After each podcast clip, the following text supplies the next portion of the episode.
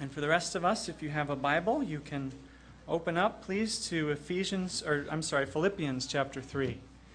We're looking at verses 1 through 11. If you're using a Bible in the seat back in front of you, that's on page 831.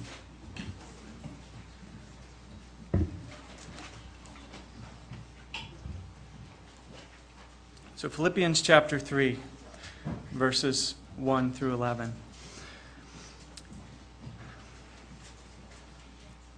2,000 years of Christianity, and we in the church still haven't figured out who the real bad guys are. As we'll see in this passage, Paul tells us who they are, and it's not just in this passage, it's also in Galatians and 2 Corinthians and the book of Titus. And Jesus tells us repeatedly in the Gospels who the bad guys are. And given all these wonders, or all these warnings, it's a wonder that after all these years, we're still so confused about who the real bad guys are. Because the real bad guys aren't the liberals, and the real bad guys aren't the conservatives. It's not that God doesn't care about politics or about uh, big societal issues, that they don't matter. They do. But you won't find a clear word from God in the New Testament pointing to a certain group of people in positions of power who have a certain political perspective as being the bad guys. In fact, the Old Testament holds up heroes like Daniel and Joseph, who worked for some pretty wicked governments and actually sought the good of those governments instead of their demise. And the real bad guys aren't the Muslims. Of course, the Muslims weren't even around when the New Testament was written, but the clear message of the New Testament is that people of other religions are not the enemy, but, but rather they're folks who need to hear the good news of Jesus Christ. I mean, if there was ever another religion which qualified from a biblical perspective as a bad guy religion, it was the religion of the ancient Babylonian Empire. The Babylonians were wicked people by biblical standards. But if you read the book of Habakkuk, it walks us through how God actually chose the Babylonians to be on God's side when it was time for God to punish his own people for their sin. And the real bad guys are not the ACLU and their secular humanist allies who are trying to take prayer out of schools and to erase Christianity from our nation. After all, back in Paul's day, the, the Romans were, were oppressing Christianity. I mean, Paul is in Roman chains even as he's writing this letter. But Paul never labels this obvious choice as the bad guys. Further, the real bad guys aren't the drug dealers, the criminals, the embezzlers, or market manipulators who roam America's streets and boardrooms. Now, that's not, of course, to, to discount or to, to minimize these and, and um, and others and, and, and the wickedness and the havoc that, that they manage to produce. But what I'm pointing out is that the New Testament goes out of its way to warn us who the real bad guys are, the folks we should really be concerned about, and it mentions none of these groups. And so it's amazing to me that after two years, 2,000 years of Christianity, we still don't have it straight in the church who the real bad guys are. Maybe it's because the bad guys are people like us. They dress in the same fashions, they drive the same cars, they believe many of the same beliefs about politics, about what's important in life, about what's good and bad in the world. Maybe it's because the real bad guys are law abiding, nice citizens. They wash behind their ears. They uh, say please, thank you, and excuse me, unless they're from New York, then nobody does. Um, oh, that was. I, just, just among friends, right? Um, but, but, you know, these bad guys, they're the kind of, of young people that you'd be happy to have your sons and daughters go out on a date with. They're those kinds of people. Or, or maybe it's because the real bad guys are religious people. And not just religious people, but model Christian church attenders. They listen diligently to the sermons. They laugh at all the right points. They, they take notes, many of them even. They put a tenth of, of their paycheck in the offering plate every week. They volunteer for ministries. In fact, there are many churches would be, which would be hard pressed to keep their doors open if it wasn't for a good crew of these bad guys filling their pews and manning their ministries and committees. The real bad guys, according to the New Testament, are a certain kind of Christian. And in this passage, Paul helps us figure out exactly what kind of Christian they are so that we can watch out for them. Verse 1, Paul says, I've written this to you before, and it's no trouble for me to repeat it again, and it's a safeguard for you. And then Paul launches into a harsh tirade warning us about the bad guys. I'm translating literally from the Greek here. Watch out for the dogs. Watch out for the evildoers. Watch out for the mutilation. Paul is getting fired up here, and whenever Paul gets fired up, we're meant to pay attention because there's something really important that we need to hear. And in this case, what we need to hear is who the real bad guys are these dogs, these evildoers, this mutilation. Now, we miss the full irony and the surprise of these descriptors if we aren't familiar with the culture of the time. You see, the world back then was deeply segregated between Jews and Gentiles. The Jews were God's people. They had God's law, God's word. They, they lived good, moral, upright lives. The, the Gentiles were pagan, um, ignorant, evil, unclean people living in moral darkness. At least how, that's how the Jews saw it. And so the Jews referred to the Gentiles as dogs. That's how many of the Jews viewed the Gentiles' moral state. But here's Paul telling the Philippians, who by and large were Gentiles, that they should watch out for the dogs. Who are these dogs that Paul's talking about? Well, let's keep reading. Next, Paul calls them evildoers. Who are these evildoers?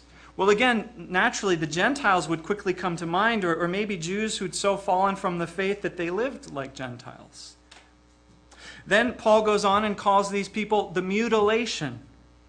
This is a, a play on words here. The Greek word uh, Paul uses here is katatome, which sounds a lot like peritome, which is the word Paul uses in verse 3 in the very next verse when he says, But we are the peritome. Peritome means circumcision. We are the circumcision. Katatome means mutilation. Peritome, circumcision, of course, is, is a Jewish practice of carefully cutting off the foreskin of Jewish boys to mark them off as God's special covenant people. Katatome, mutilation, is a lot more drastic, of course.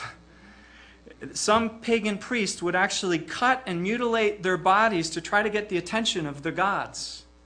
And so this act of uh, katatome was expressly forbidden in the Old Testament. Also, Deuteronomy 23:1 said that if any man was mutilated to the point of emasculation, he was forbidden from even entering God's presence.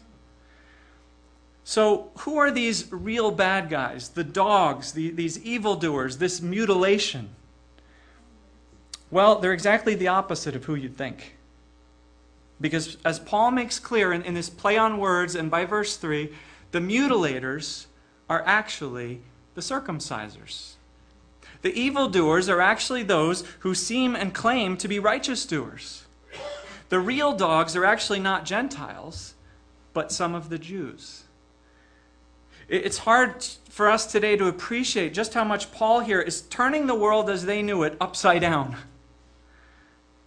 Which is why I suppose that after 2,000 years of Christianity, most of us still haven't understood clearly who the real bad guys are. Now, don't misunderstand me. Um, it's not Jews per se that Paul is speaking against here. Paul is not being anti Semitic. Paul was a Jew, Jesus was a Jew. Rather, Paul is warning the Philippians against a certain type of person who happens to be a Jew, a specific group of Jewish Christians, in fact, who were going around telling Gentiles that they needed to get circumcised. And so, as we'll see, the reason that these are the real bad guys, the dogs, the evildoers, the mutilation, has to do with this group's belief about how Gentiles become good Christians. Now, that might seem really esoteric and irrelevant to us today. But as we'll see, it's actually very relevant, especially since most of us are Gentile Christians. So, who exactly are these bad guys, and, and what makes them so bad? Well, piecing together what we learn about them from various places in the New Testament, here's what we know. They were sometimes called the Judaizers or the circumcision group. They were Jews who had come to follow Jesus, and they were earnest and they were, they were devoted Christians now. They had a real missionary heart. They were willing to, to sacrifice and strive to see people come to follow Jesus. And they had a big problem, this group did, with the Apostle Paul and the way he went about his ministry and mission work. You see, they believed that Paul preached a gospel of cheap grace, a, a wimpy gospel, a, a soft gospel. Because you see, to be a part of God's people had always meant to be Jewish, to be circumcised, to, to follow the Bible. And back then, the Bible was the Old Testament. They didn't have the New Testament yet. And of course, the Bible, the Old Testament, told God's people how to live. It, it, had God's law, it had God's commands in it. And God's people, of course, lived by that law. They, they circumcised their sons, they obeyed the Ten Commandments, they celebrated the Jewish feasts, they ate kosher, etc. You, you have to understand that, that that's what being a godly person looked like back then. It was just taken for granted. Just like we take for granted today that a godly person will, will read their Bible, will pray, will dress modestly, will um, avoid substance abuse, will attend church, etc. Sure, we, we can make some allowance for new Christians to be a bit rough around the edges, but, but as people mature in Christ, we expect them to look Christian, right? And that's all that these members of the circumcision group were doing in their own day and time. They, they, were, they were trying to help the, the pagan Gentiles who were very rough around the edges to start acting more Christian. And, these circumcisers had a problem with, with Paul because Paul was perfectly happy to let the Gentiles stay far too rough around the edges, far too uh, sinful in their minds. And so, as Paul traveled to various cities and, and he planted churches, he preached the gospel, and people came to follow Jesus, Gentiles came to follow Jesus. These circumcisers had a habit of going around behind Paul and, and trying to finish the job that Paul had started but hadn't finished. They were happy that Paul was converting these Gentiles to follow Jesus. That was great, but, but they wanted to make sure that Christianity really took in these churches that these new converts grew up in their faith, that they became more Jewish, that they were circumcised and, and started obeying God's word. Now, that doesn't sound so bad, does it? So, why is Paul so violently opposed to these guys? Why does he call them dogs, evildoers, the mutilation? Why does he insist repeatedly in his writings that they are the real bad guys? Answer because of Jesus. Because of Jesus. Paul recognized that the circumcisers hadn't really understood what we have in Jesus and what Jesus has done for us. And so the circumcisers' teaching was actually causing others to discount Jesus far too much, too. You see, the real issue as Paul sees it is this What are you counting on to be acceptable to God? Because either you're good enough for God or you aren't. Either God accepts you as one of his own or God doesn't. There's no second class section on God's salvation airline. Either you're riding first class as one of God's people or you aren't even on the plane. You see, we're talking about a holy God here, someone with high standards, someone awesome and, and exalted, someone who sees right through us and sees what we're really made of. And God has no second class. Either God already accepts these Gentiles fully as his first class people, or God hasn't accepted them at all. The Bible gives us two helpful images here for thinking about this. Uh, one is political, and the other is legal. First, the political image it involves the idea of a treaty or a covenant. The way that God relates to his people is through covenants. Um, take, for example, in the political realm, a small kingdom who might make an alliance with a larger, more powerful kingdom. They, they sign a treaty, they make a covenant together, and the smaller one promises to be, to be faithful and loyal to the larger one, to, to pay its taxes and meet other obligations to this large kingdom. And the larger one, in turn, promises to protect and trade with the smaller one. And in a similar way, back in the time of Moses, God graciously offered to make a covenant with the Israelites. God said, Ally yourself with my kingdom. I will be your God, and you will be my people. I will give you a land of your own. I will bless you and protect you there. I'll provide for your needs. And in return, you worship me as your only God. Be faithful to me and obey my laws and my commands. As long as the Israelites kept this covenant, they were in with God. They were acceptable to God. They enjoyed God's favor. But if they broke the covenant, that was rebellion. That was trouble, and, and they were no longer right with God. So, uh, uh politics, covenant, that's the first image. The, the second image is legal, the law courts. Here, God is the just judge. Because if God's people are alleged to have broken their covenant with God, there's no higher court that God can take them to to have the case tried. And so God Himself has to be the judge. And so God judges whether we're innocent or whether we're guilty, whether we're covenant keepers or whether we're covenant breakers. Whether we're right with God, we're acceptable to God, or whether we're traitors and rebels who've broken the covenant. And this is where the word righteousness comes in. We see it in this passage. To be righteous means that in the court of law, God finds you not guilty. God declares that things are, are right between you and God. God has nothing against you. Relations are still good. The covenant is still in force between you and God. If you're righteous, then you're acceptable to God. There, there, there's nothing else you need to do to be accepted. Things are good.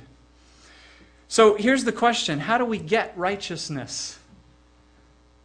How, how do we remain in right relationship with God? And this is, on this question, is where Paul vigorously disagrees with the circumcision group. For the circumcision group, how to be righteous was straightforward. You, you enter into a covenant with God and, and you be faithful to keep up your end of the covenant. You get circumcised, that's the sign or the mark that you're entering the covenant, and then you keep God's law. In verse 3, Paul calls this approach to righteousness, uh, he calls it the flesh approach. And for Paul, there's a double meaning in this word flesh. First, flesh refers to circumcision, having that little bit of your flesh cut off as a sign that you'd entered the covenant.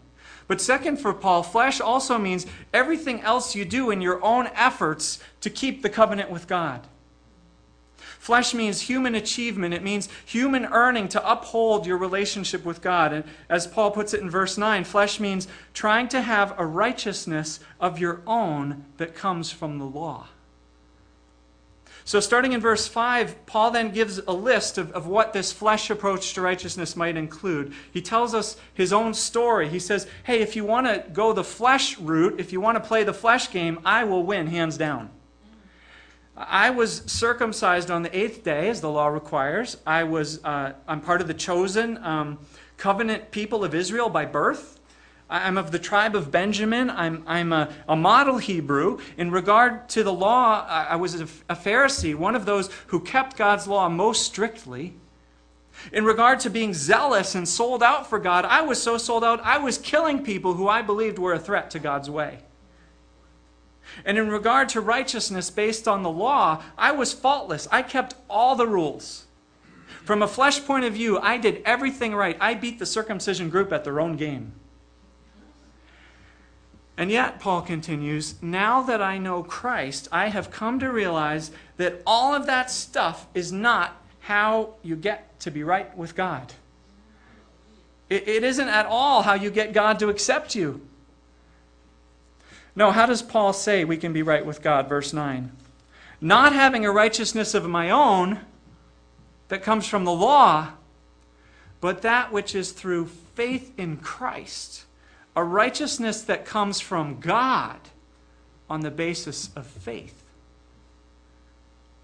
Through Jesus Christ, God has provided a way for us to be right with God without our having to do anything.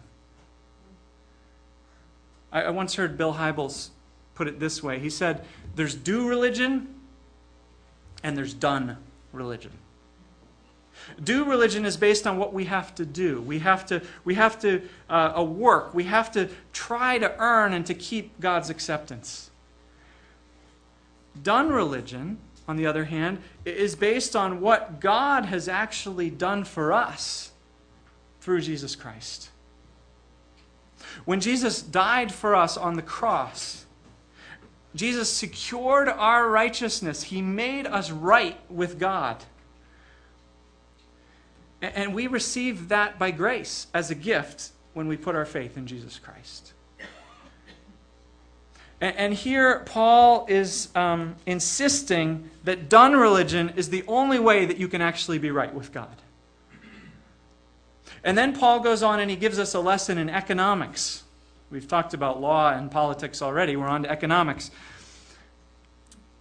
Paul had told us in, in verses 5 and 6 how he built up quite a bank account of, of good, righteous, religious achievements and, and credentials. And, and now Paul tells us how he balanced those accounts when he put his faith in Jesus Christ. He took everything in his own flesh account his religious pedigree and heritage, his uh, religious training and efforts, his, uh, the, the esteem, the, the, the status, the, the ministry that he'd built, all of his efforts, day after day, year after year, to live and to walk faithfully, all of his passion and his, his fervency, Paul took all of that and he wrote it all off as a loss, as if the bottom had dropped out of that market and he'd lost everything. In verse 8, he puts it even more strongly. And here I have to say that the English translations don't do a very good job. They say that Paul considered it all rubbish or garbage. I suspect that, that translators render it that way because publishers know that a lot of circumcisers, a lot of the real bad guys, buy Bibles. And those types don't say bad words. Because the original Greek word that Paul uses here, skubala, is a bad word. It's a vulgar word. I think shit is pretty close. And, that's not a word I would normally use in church, but, but Paul does. God's word does. And, and so who am I to censor God? And, and if that word bothers you coming from the pulpit, then, then you begin to get a small idea of how bothered the circumcisers were, how wrong it felt to them to have Paul's uncircumcised, dirty Gentiles in church, acting like Gentiles in some ways. Paul says, That's how I used to feel too, but then I met Christ and I put my trust in him, and now I consider all that religious wealth that I'd accrued to my account, I consider it all just a big market crashing loss. I, no, more than that, I consider it all shit to be flushed down the toilet. Is Paul worked up here or what?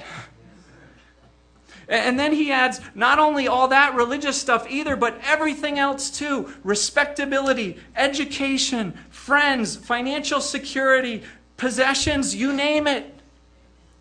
I consider everything a loss, he says. I consider everything skubala because of the surpassing worth of knowing Christ Jesus, my Lord. Now I only want to gain Christ and to be found in Him. Do you see how much Christ means to Paul? For Paul, gaining Christ is, is gaining something far, far better, far more valuable than anything he had before. Why? Well, verse 9 again. In Christ, we gain a righteousness that comes from God and is by faith. No longer do, do we have to try to work or earn a right relationship with God. Because in Christ, we're totally in with God. We're, we're flying first class. We're totally acceptable.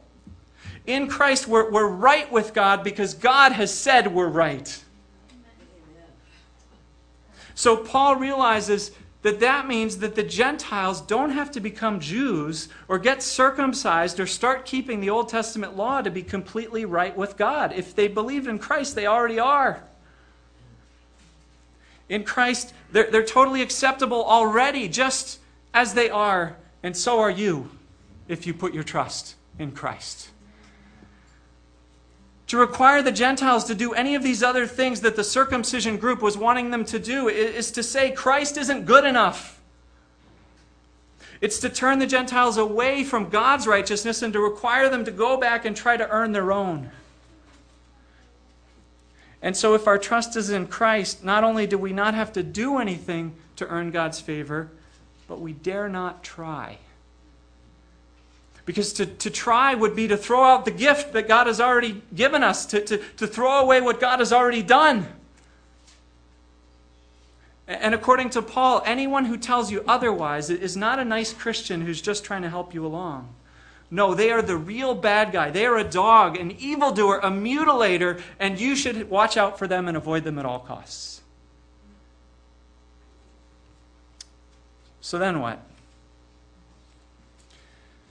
Well, when you realize what a treasure you have in Christ and you put your trust in Christ, then you want to know Christ. Verses 8 and 9. To, to gain Christ, to be, to be found in Christ, to go further up and deeper in, as C.S. Lewis put it. As Paul puts it in verses 10 through 11, our, our last verses here, I want to know Christ. Yes, to know the power of his resurrection and, and participation in his sufferings, becoming like him in his death, and so somehow attaining to the resurrection from the dead. To put our faith in Christ is, is to know Christ, to identify with Christ, to become like Christ. And, and this involves two major components that Paul identifies here, or probably two movements is a better word. One is suffering and death, and the other is power and resurrection. These are, the same two movements we saw last week in Christ's life when we looked at Philippians 2. Movement one Christ came down. Christ emptied himself of all of the honor and the privilege of being God. Christ took the form of a servant and, and suffered and died on a cross for us. Movement two Christ rose up again. Christ ascended to, raise as, to reign as king over all in, in glory and power and splendor. Suffering and power, death and resurrection. To know Christ, to, to trust Christ, is to get close enough to Christ that we begin to participate in these movements ourselves. Often, not always, but often we do them in reverse order. God's merciful. Christ comes first into our life in power. He opens our blind eyes. He, he softens our hard hearts. He, he translates us from spiritual death to eternal life. God's power changes our lives. We begin living like Christ lived. We begin finding healing and wholeness. We, we, we begin then to have a ministry to others. And then we also begin to experience Christ's sufferings. Christ calls us to die to, to our pride, to our selfish habits. We begin to share in Christ's love for others. We, we begin sacrificing for their sake, serving them. We, we pour ourselves out in love to bless others.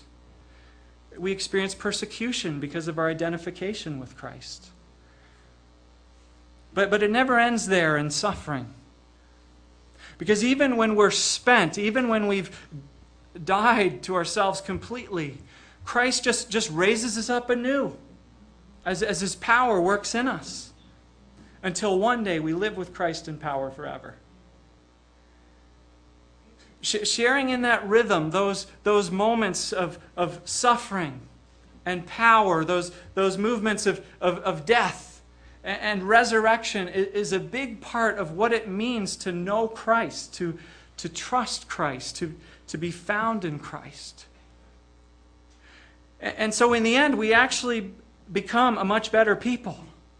But, but not because we're trying to earn God's favor, but rather because we already have God's favor in Jesus Christ and we're following and trusting in Him.